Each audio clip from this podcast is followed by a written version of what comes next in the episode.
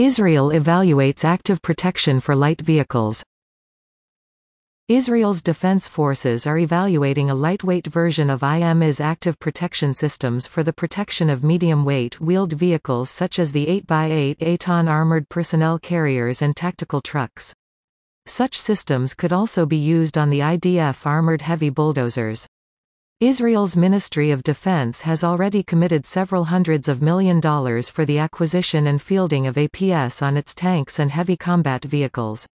Several hundreds trophy APS were produced by Rafael and are installed on Merkava Mk3, Mk4 and Namer combat vehicles. In the next few years the IDF plans to equip a thousand vehicles with these systems. IMI Systems has introduced a lightweight version of the Iron Fist APS that enables flexible positioning of the system's sensors and countermeasures, fitting smaller and lighter vehicles.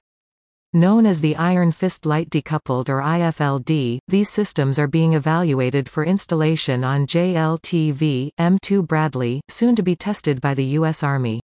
The system was also displayed at the AUSA 2018 exhibition on General Dynamics Land Systems Griffin 3, a concept vehicle GDLS is proposing for the U.S. Army Next Generation Combat Vehicle.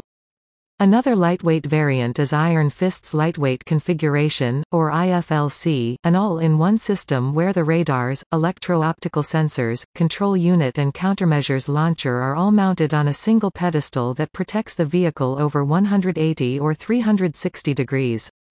This variant is being integrated with BAE Systems CV-90 for evaluations by the Dutch Army. Both IFLD and the IFLC are installed on top of the existing armor and do not require removal of protection modules or penetration of vehicle's armor.